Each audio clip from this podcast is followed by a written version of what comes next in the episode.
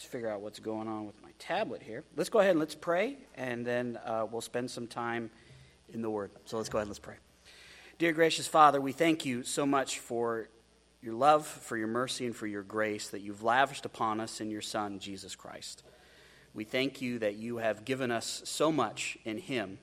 We thank you for the Word. We thank you that you have kept it and preserved it for us, that we can read it, we can know your will, we can know your plan, that it gives us wisdom, that it teaches us about Christ and about each other. We are so very thankful for that. We're thankful for the ministries that we heard about this morning, both Hope and Mercy Mission, training pastors, and also Gideon's passing out your word uh, to those who, who need it.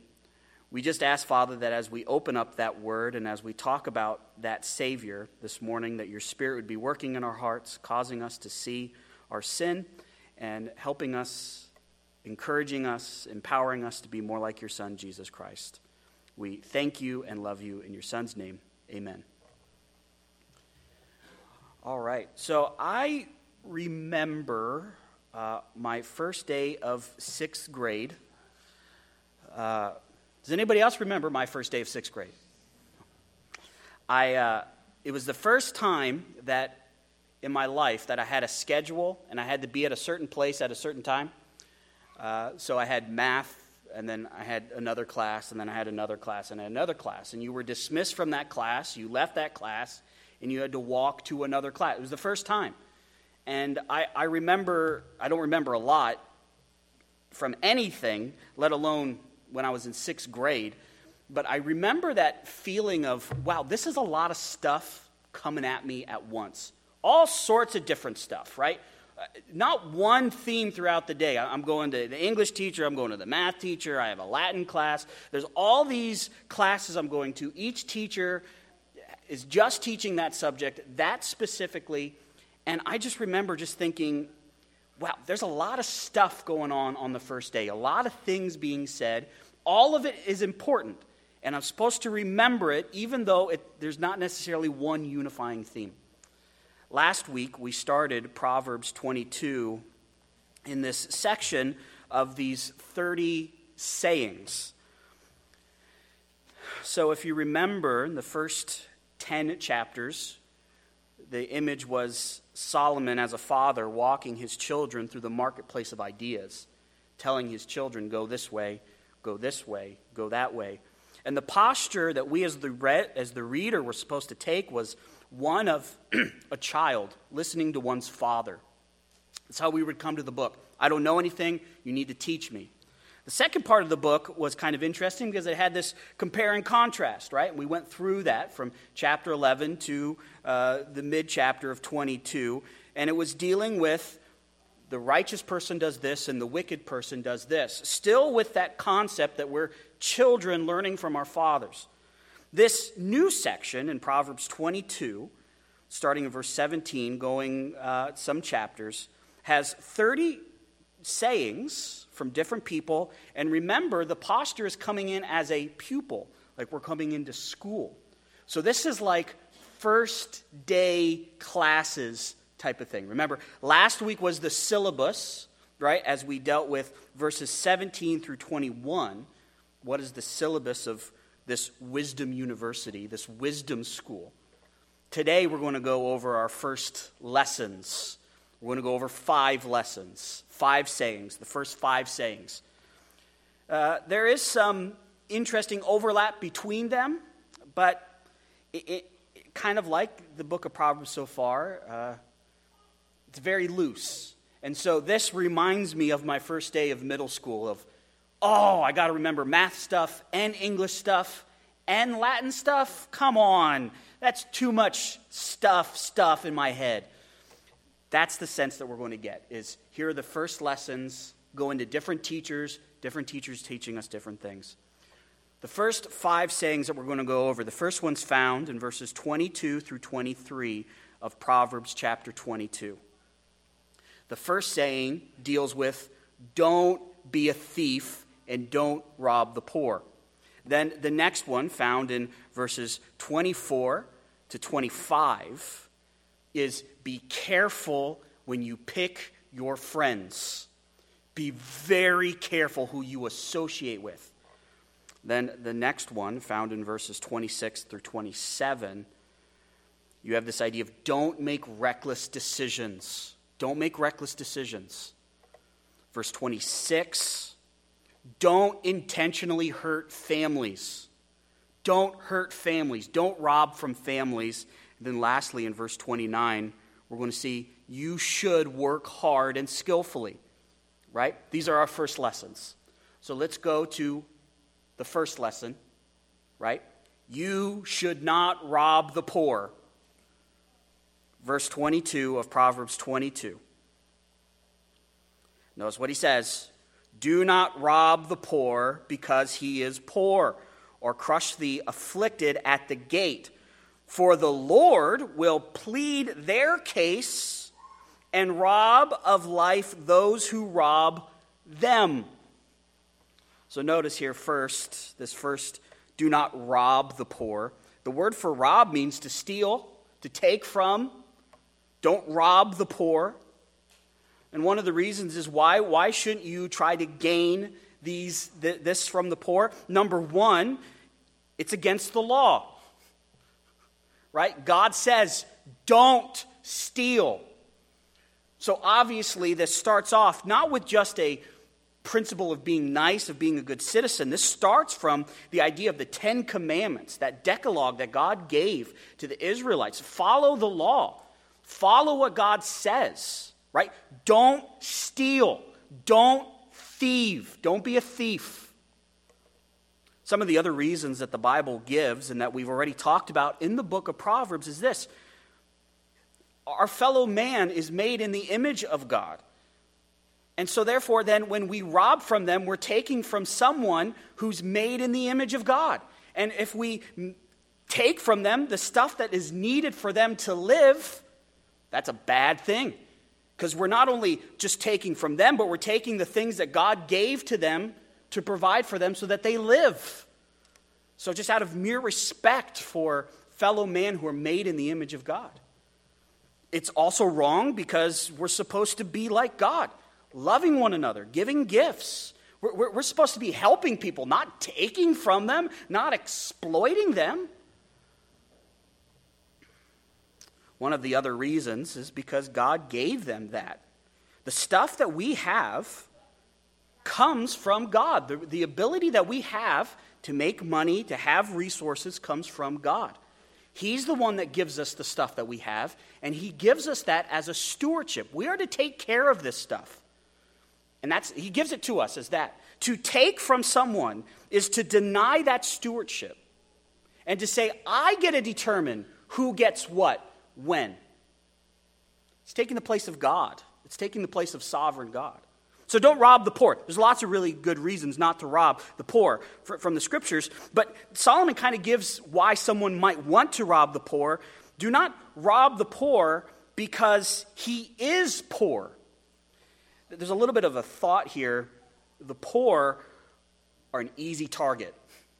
They're an easy target. They're not, they, they don't have the money to fight you in court. They don't have the sway that, that you might have or the rich might have. So, so it's the idea of looking at a poor person as an easy target because they're stuck.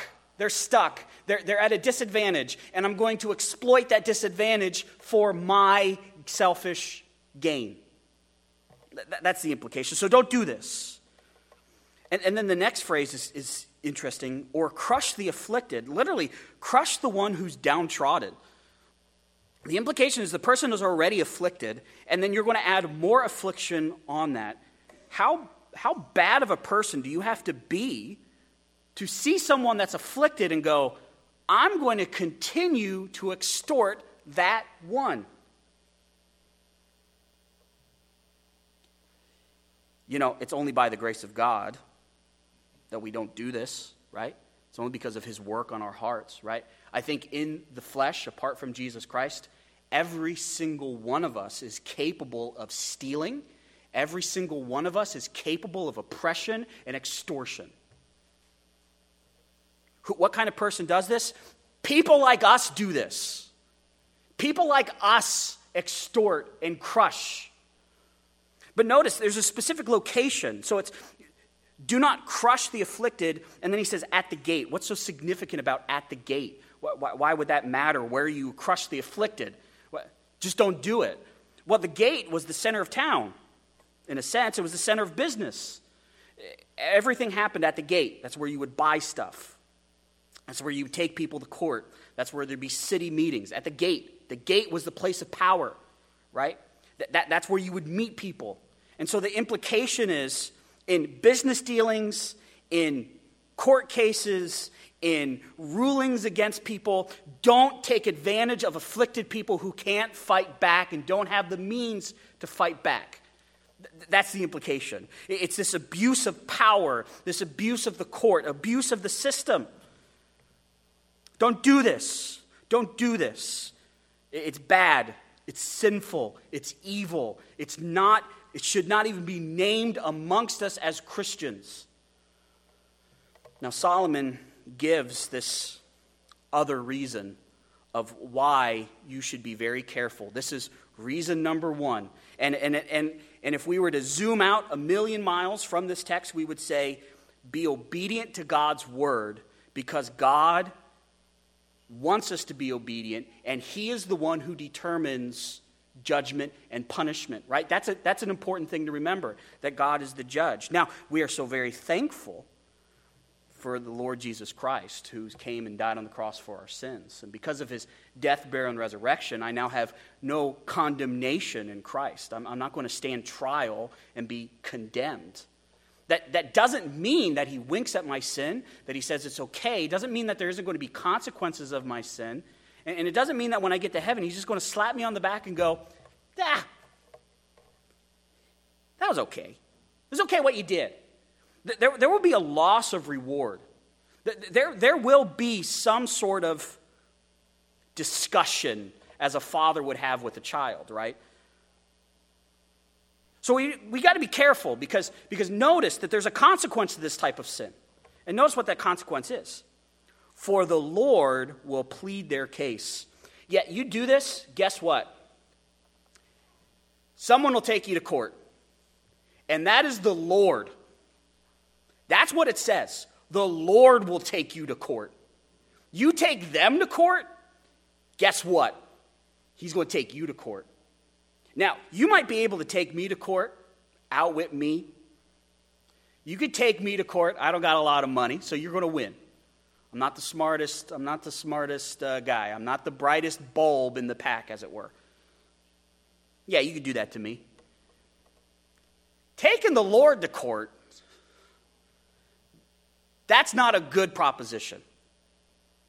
That's not a good proposition because not only will he be the opposing lawyer, because notice what it says it says he will plead their case, he will bring their case up. He's going to be their lawyer, he's their defense lawyer, and he's going to give their argument. But then notice what it says next and rob of life those who robbed them. Isn't that an interesting image? Uh, somebody robs from the poor, God then becomes the lawyer against them and then will rob from them, take from them. So God is not only in this scenario the one who brings you to court, he's the lawyer. He is going to be the judge, he is the jury, and he is the executioner. Good luck winning that case. But you understand, God takes this serious. He is the protector of these people. So, on the one hand, if you extort people, if you extort the poor and afflict the crushed, th- this should be an uh oh verse. If you are the one who's poor and being afflicted, this should be an encouragement verse. Someone's got my back, and it's the Lord. The Lord has my back. He's good, gracious, kind, loving what is good. He's holy. This demonstrates his attributes of grace and love, that he, that he cares about the situation of people. And so, one of the things that he does is he's also just, and he will rob life from those who rob them, meaning whatever that means, that he's going to bring about some sort of loss of life in that person's, that person's life. Uh, whether that's here on this side of glory or on the other side of glory. There will be something that will happen. It, it just doesn't get swept under the rug. This is lesson number one, right? Don't rob, follow the law, be loving, kind, gracious to those who are afflicted. Don't take from them, don't extort them. Be like the Lord. Give gifts to people, right? That's the sense. Be loving. So that's lesson one. Let's go to statement number two, verse 24. Notice what he says. He says, Make no friendship with a man given to anger, nor go with a wrathful man. Uh, kind of an interesting phrase here, just how they describes how, how uh, Solomon and these wise men describe these people who are vindictive, wrathful, angry, flying off the handle, right?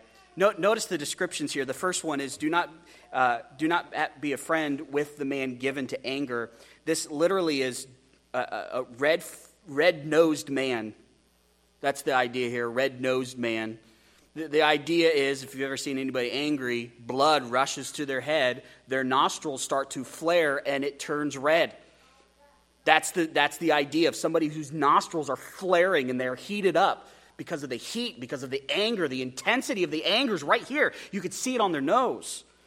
So don't, don't become a friend with this one. Don't, don't become a friend with one who's given to anger, who's mastered by anger, who's willing to attack and attack and attack because he's selfish, self centered, arrogant, and if things don't go his way, he's going to lash out with wrath against someone else. Don't go with this type of person. And he says, nor a wrathful man. The word here for, for wrathful man is literally a man of heat a man of heat. That's, that's the translation here. Once again, I, I don't know how many of you have ever been angry before. Maybe I might be the only one. But don't you get sweated when you get angry? Isn't there heat? Isn't there hot? There, there's like some sort of like this hot energy that happens. That's the sense of somebody who's working themselves up for a fight, somebody who's willing to, to, to deal out anger and wrath. So it's this idea of a, he's a hothead. My kids watched a TV show a couple uh, months ago, and all the different emotions had all these different character people, right? And one guy was anger. It was an emotion of anger. He was a lava man, and I thought that is the best description of this. He's hot all over, and when he gets angry, his, he- his nose flares and lava shoots out of his head. That's the sense, okay? Very vivid of an angry man and notice, we're not supposed to be friends with them, have close association with them. We're not supposed to go with them. The sense is to accept their lifestyle, to, to, to live life with them, to be the closest buddy of buddies with them, and, and to bring them into your confidence. The sense is don't go to them for advice, don't, don't view them as friend number one. That, that's, the, that's the idea here of this association, this friendship. Why? Why, why shouldn't we go? Why shouldn't we be around angry people? Other than the obvious, you go around an angry person, you might be the object of that wrath, and that's not fun. There's something deeper. Something deeper, because remember, every single proverb must be interpreted with this idea of the fear of the Lord. So, so we got to remember that we shouldn't go with them because of the fear of the Lord. And so notice, what, notice the wise saying of why we shouldn't go with them. What's, what's the danger of associating, being friends with, going with angry people? It says, Lest you learn his ways and entangle yourself in a snare. You see, friends, when we go with these people, we observe them and we learn from them. It's like what Paul says in 1 Corinthians 15, right? Bad company corrupts good morals. You hang around with a person like this, you don't add water to that fire, you become wood to that fire. You become consumed by it. You learn from him, and you, you start emulating from him. This is a dangerous thing. You start asking him for advice. Guess what his advice is always going to be? One of anger, one of wrath, one of bitterness, of selfishness, and of arrogance. Not, not humility, not, not learning from God's word. Uh, an angry person never says, let's stop and pray about this before we act. An angry person says, now, let's go. Fire now, wrath now, bitterness now, anger now. It's the complete opposite of a person of wisdom. We learn from them. Just like healthy people around sick people don't automatically pass on their healthiness to sick people, sick people pass on their sickness to healthy people. Angry people pass on their anger to others. Now we'd say, well, I don't want to be angry. I'm going to disagree with you. And I think Solomon disagrees with you. Because notice the next statement and entangle yourself in a snare.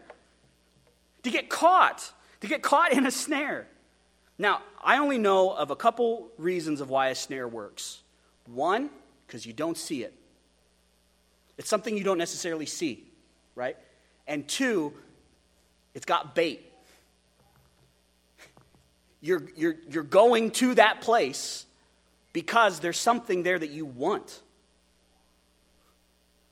Why should we not be around angry people? Well, we might learn their ways. Why? Because in the flesh, every single one of us craves anger, bitterness, selfishness, all of that. The reason we learn from them, because it's a temptation, is because it all draws from the same source, the same pool.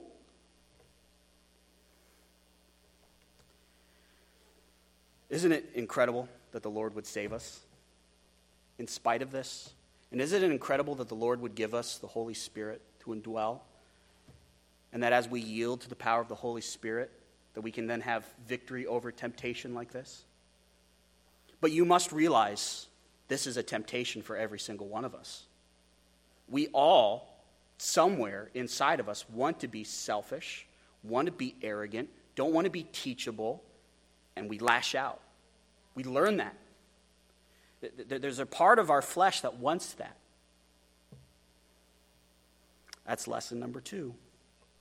You ready for lesson number three? Some people are going, nope, not really. Uh, the first two were great. Lesson number three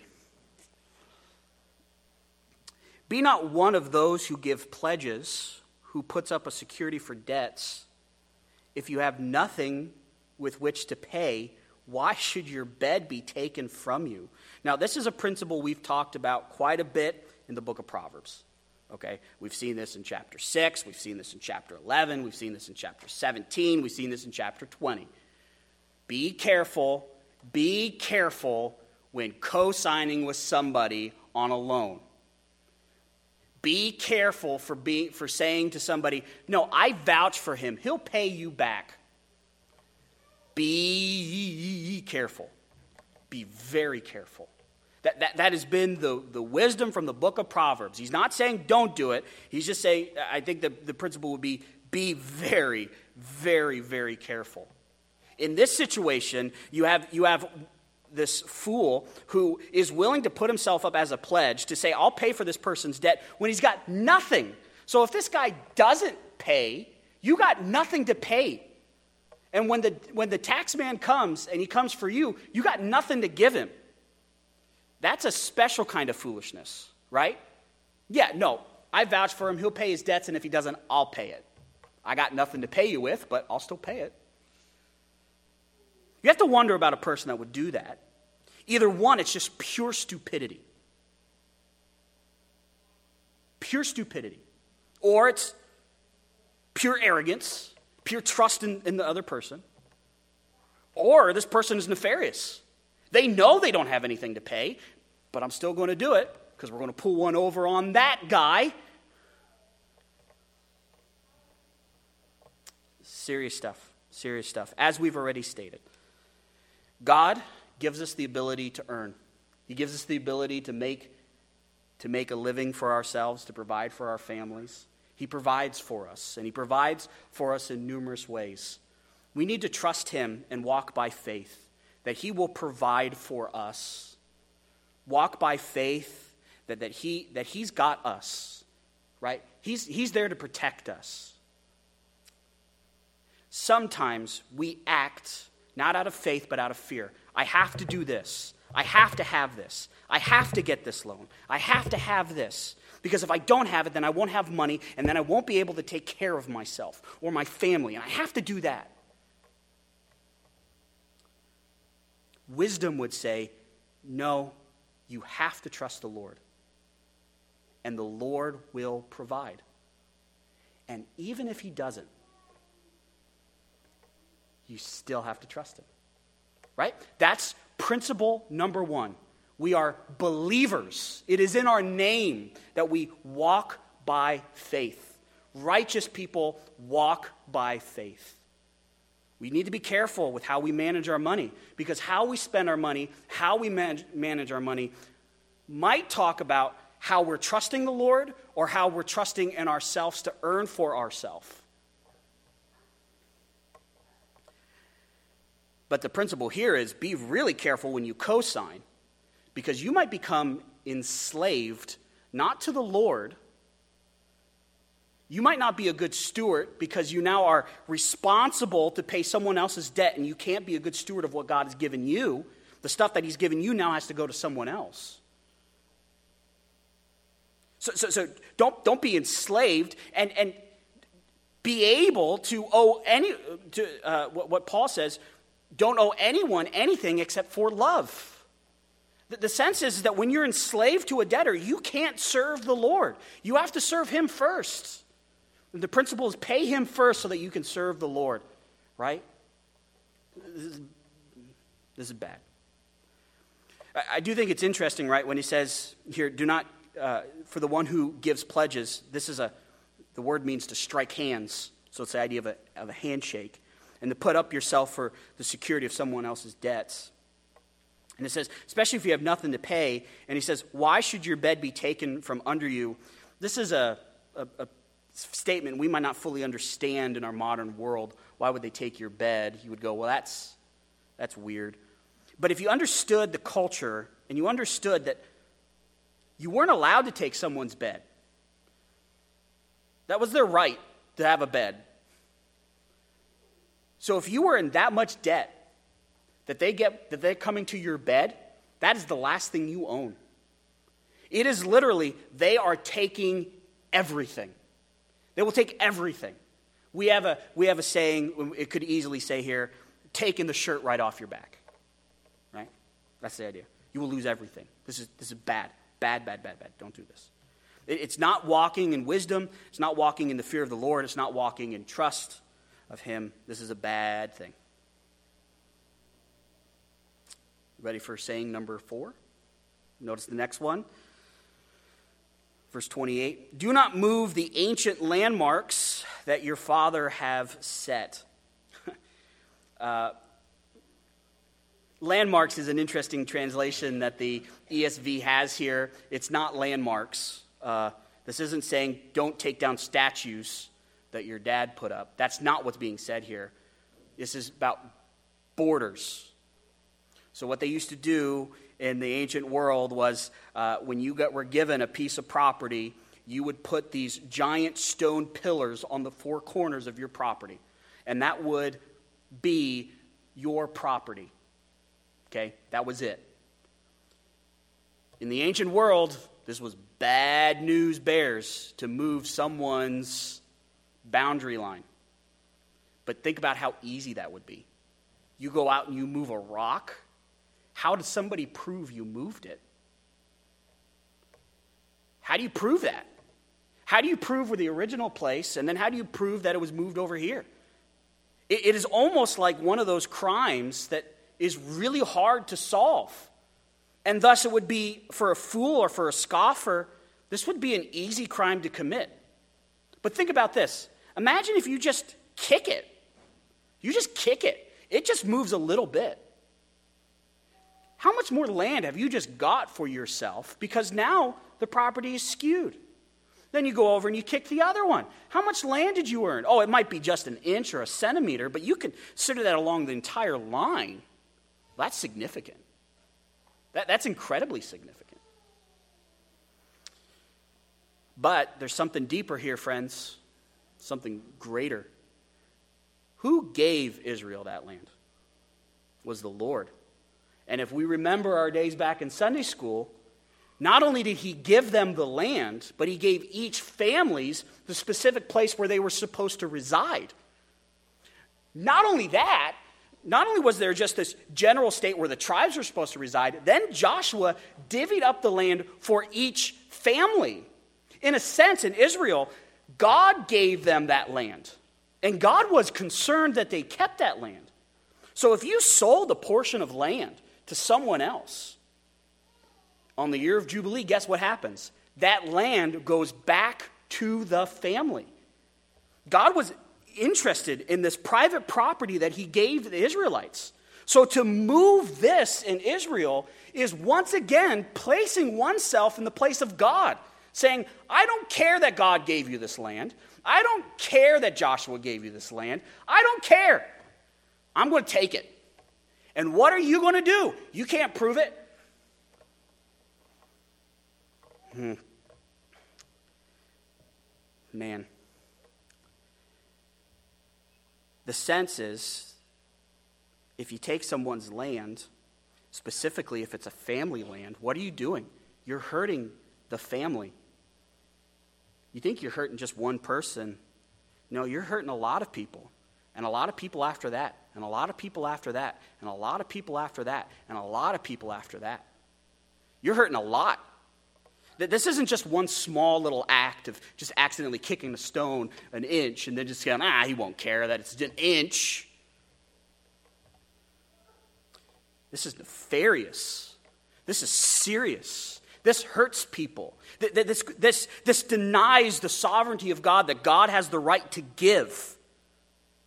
As Christians, we should never be involved in something like this of disrespecting someone's property or being involved in a scheme where we steal someone else's land. We should not be involved in that. That shouldn't even be named amongst us.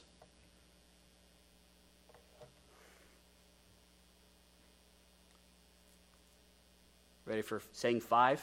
First day of school, right? First day of middle school, right? Lots of different lessons. Got to keep them all straight, right? Here's the last one, verse 29. Do you see a man skilled in his work? He will stand before kings, he will not stand before obscure men. This is a positive one. We're going to end on a positive note. Isn't that great? The sense is if you see a person of skill, and the word for skill here means that they're able to do it fast, that they're able to do their work correctly and diligently. That's the idea of skilled, okay? Quickly, correctly, and diligently. Okay? So you see a person that does that in their work, guess what happens? That's a good thing. That's a good thing. You see a guy who, who, who knows what he's doing, is quick and is diligent and does it right the first time. That's the type of worker every employee wants, or every employer wants, right? As Christians, we are told to work to the Lord that way. Everything we do is for Him and for His honor and for His glory. Everything that we say, think, and do is for Him and ultimately for Him. Even, even when we're working on a job, right? From, from pushing a broom to making decisions in, in, in a boardroom, all of that is for Him. And we are to work hard and diligently. It, it, it, is, it, is, it is what the Lord would want us to do. The, Lord loves hard work. And he loves work, people that work hard for the right reasons. This isn't just some way of telling people to work better. This is the whole theology of work. God's given me the ability to provide. I'm going to work as hard as I can to provide for my family. I'm going to do what I'm going to do what's required of me and I'm going to do it not for myself, but I'm going to do this for the Lord. I'm going to do this as a service to the Lord. And it's in that opportunity, it's then when we work hard and diligently that we then have an opportunity to share the gospel. Because people would say, Why are you working this job this way? Why do that? Why do this for the Lord Jesus? I want him to be honored with everything that I'm doing. I'm doing this for his honor, for his glory. It's a great example, great testimony.